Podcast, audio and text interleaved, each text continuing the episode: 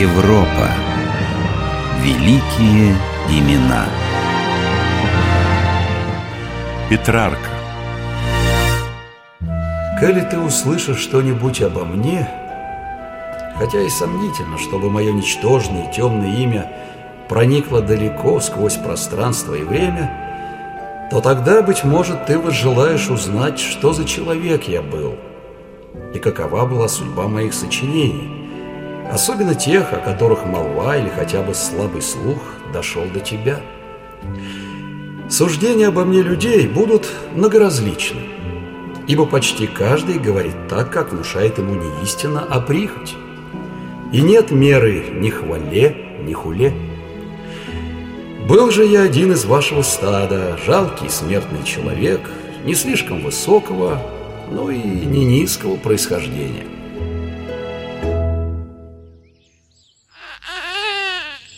Сеньор Пьетро, у вас мальчик.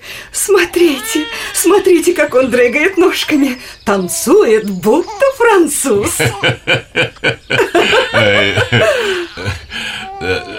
А почему же француз? А, впрочем, кто знает. Может, он и вправду будет французом среди итальянцев Да. И итальянцем среди французов Назову его французиком Франческо Ты согласен, малыш? Франческо Ты слышишь меня? Смотрите, он кивнул. Да чего же умный малыш? Вот так, 20 июля 1304 года в семье флорентийского нотариуса Пьетро ди Паренцо по прозвищу Петрарко дель Инчиза и его жены Элетты, урожденной Каниджани, родился первенец Франческо, что в переводе означает «французик». Уже через несколько месяцев после рождения сына нотариуса обвинили в подделке государственных документов, и он вынужден был бежать из Флоренции в Ореццо. Год спустя матери с сыном позволили вернуться, но не в сам город, а пригородное имение Инчизу. Свою родину Петрарка смог посетить лишь много лет спустя. Большую часть своей жизни он прожил во Франции. Как и предрекал отец, его сын стал самым французским итальянцем или самым итальянским французом. Но до этого в Пизе произошло памятное событие Семилетний Франческо увидел Данте. В это время автор божественной комедии описывал муки грешников в аду.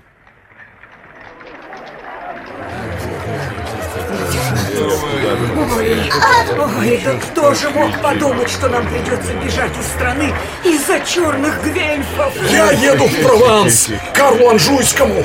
Мой папа – это Климент. И вот поэтому всем нам место в Авиньоне. Сеньор Алигьери, сеньор Алигьери, вы помните меня? Э, Нет, э, Я нотариус Пьетро Ди Паренцо. Ну как же, мы же вместе работали в коллегии приора. а, да-да, и чего же вы хотите? О, я хочу представить вам моего сына, Франческо. Запомни, сынок, этот момент. Запомни, ты видишь перед собой великого Данте. О, возможно, ваш сын обессмертит вашу фамилию и своей славой затмит меня. О, благодарю вас, мессир. Господа, Господа благодарите. Благодарю вас. Проклятие на головы черных гвельфов! Мы еще вернемся! Мой папа – это Климент. А пока вперед, в Авиньон. Начало XIV века в Италии было непростым временем.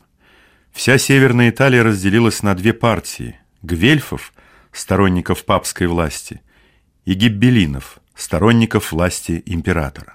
Более того, сами гвельфы разделились на белых, умеренных сторонников власти папы, и черных, радикальных политиков.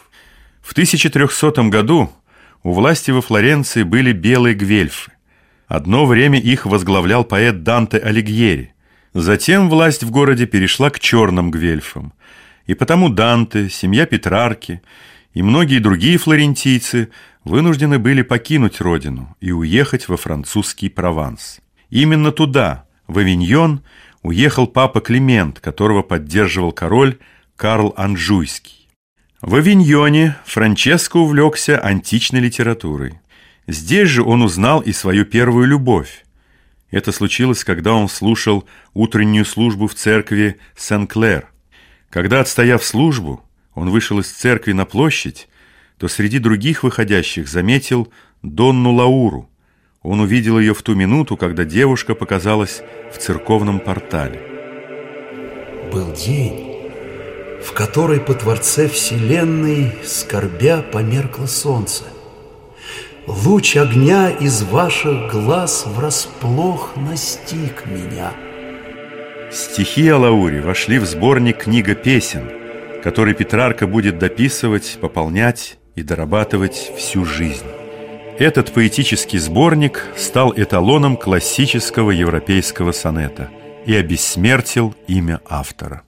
После окончания учебы Петрарка в 1330 году вступил в духовное сословие и стал секретарем кардинала Джованни Колонна, ближайшего помощника авиньонских пап.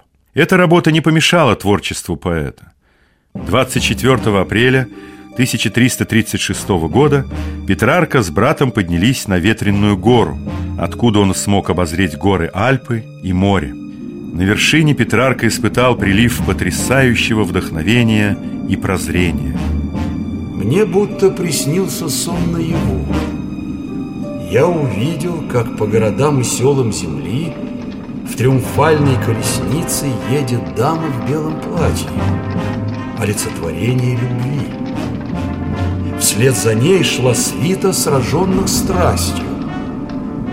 Всем их любовь принесла только боль и страдания. Куда вы идете? Мы вынуждены следовать за нашей владычицей на Кипр. Почему же вы идете на Кипр? Разве вы не знаете? Ведь там родилась Венера, богиня любви. Едва миновала эта скорбная процессия сраженных страстью, как ее сменила другая. Во главе прекрасных женщин я увидел мою Лауру. Куда вы шествуете, милые дамы? Да будет тебе известно, незнакомец, наша процессия называется «Триумфом целомудрия». Вслед за Лаурой мы движемся к Риму. Почему же вы идете в вечный город? Мы идем в храм Весталок, туда, где некогда жило патрицианское целомудрие. Следом хлынула тьма. Я увидел женский скелет в черных одеждах. Он размахивал косой. За скелетом шли умершие. Куда вы идете, несчастные? У нас нет цели. Демоны выхватывают нас и увлекают вниз. Ангелы подбирают некоторых из нас и уносят в небеса. Процессии следовали одна за другой. Вслед за умершими ехала на колеснице Слава с мечом в руке. Ее свиту составляли короли, поэты, философы, все, кто был прельщен блеском славы. И я порадовался, что всегда бежал от славы. Затем в разбитой повозке, которую тащили олени, ехал старик Время, усталый, больной и равнодушный ко всему на свете. И, наконец, я увидел ослепительное сияние. Это был триумф вечности. В сиянии небес я узрел фигуру Господа в окружении ангелов.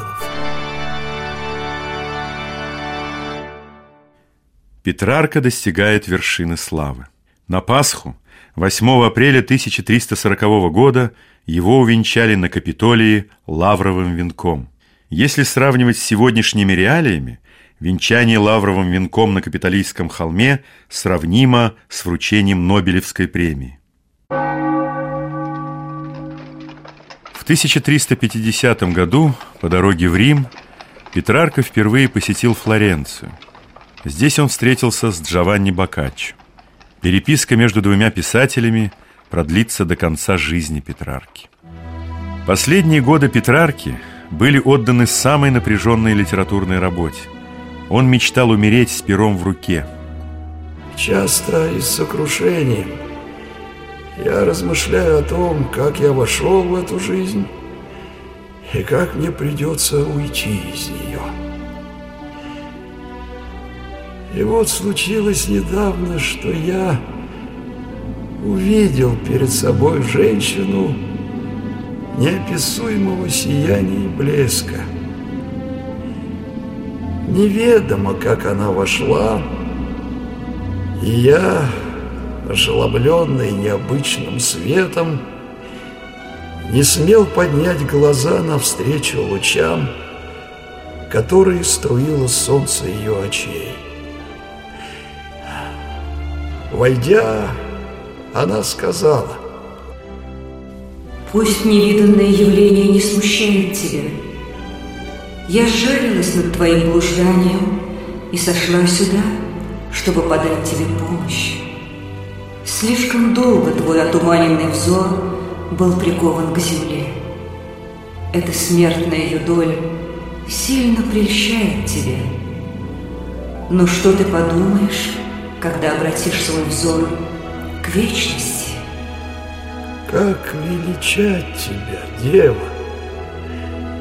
Твой вид не подобен обличью дочерей земли, а голос твой их голосу. Я та, кого ты воспел в поэме «Африка». Итак, слушай спокойно и не страшись, видя ту лицом к лицу, которая тебе давно и коротко знакома. Я понял, ты истинна. Ведь именно тебя я воспел в поэме «Африка». Но я вижу рядом с тобой человека. Кто он? Блаженный Августин, заговори с Петраркой. Ты моя советница, утешительница, госпожа и наставница. Зачем же ты велишь мне говорить, когда сама здесь присутствуешь? Пусть ухо смертного коснется человеческая речь. Ее он снесет спокойнее. Как любовь к больному, так и почтение к повелевающей заставляют меня повиноваться. Августин ласково взглянул на меня, отечески обнял и вслед за истиной повел в самую уединенную часть дома.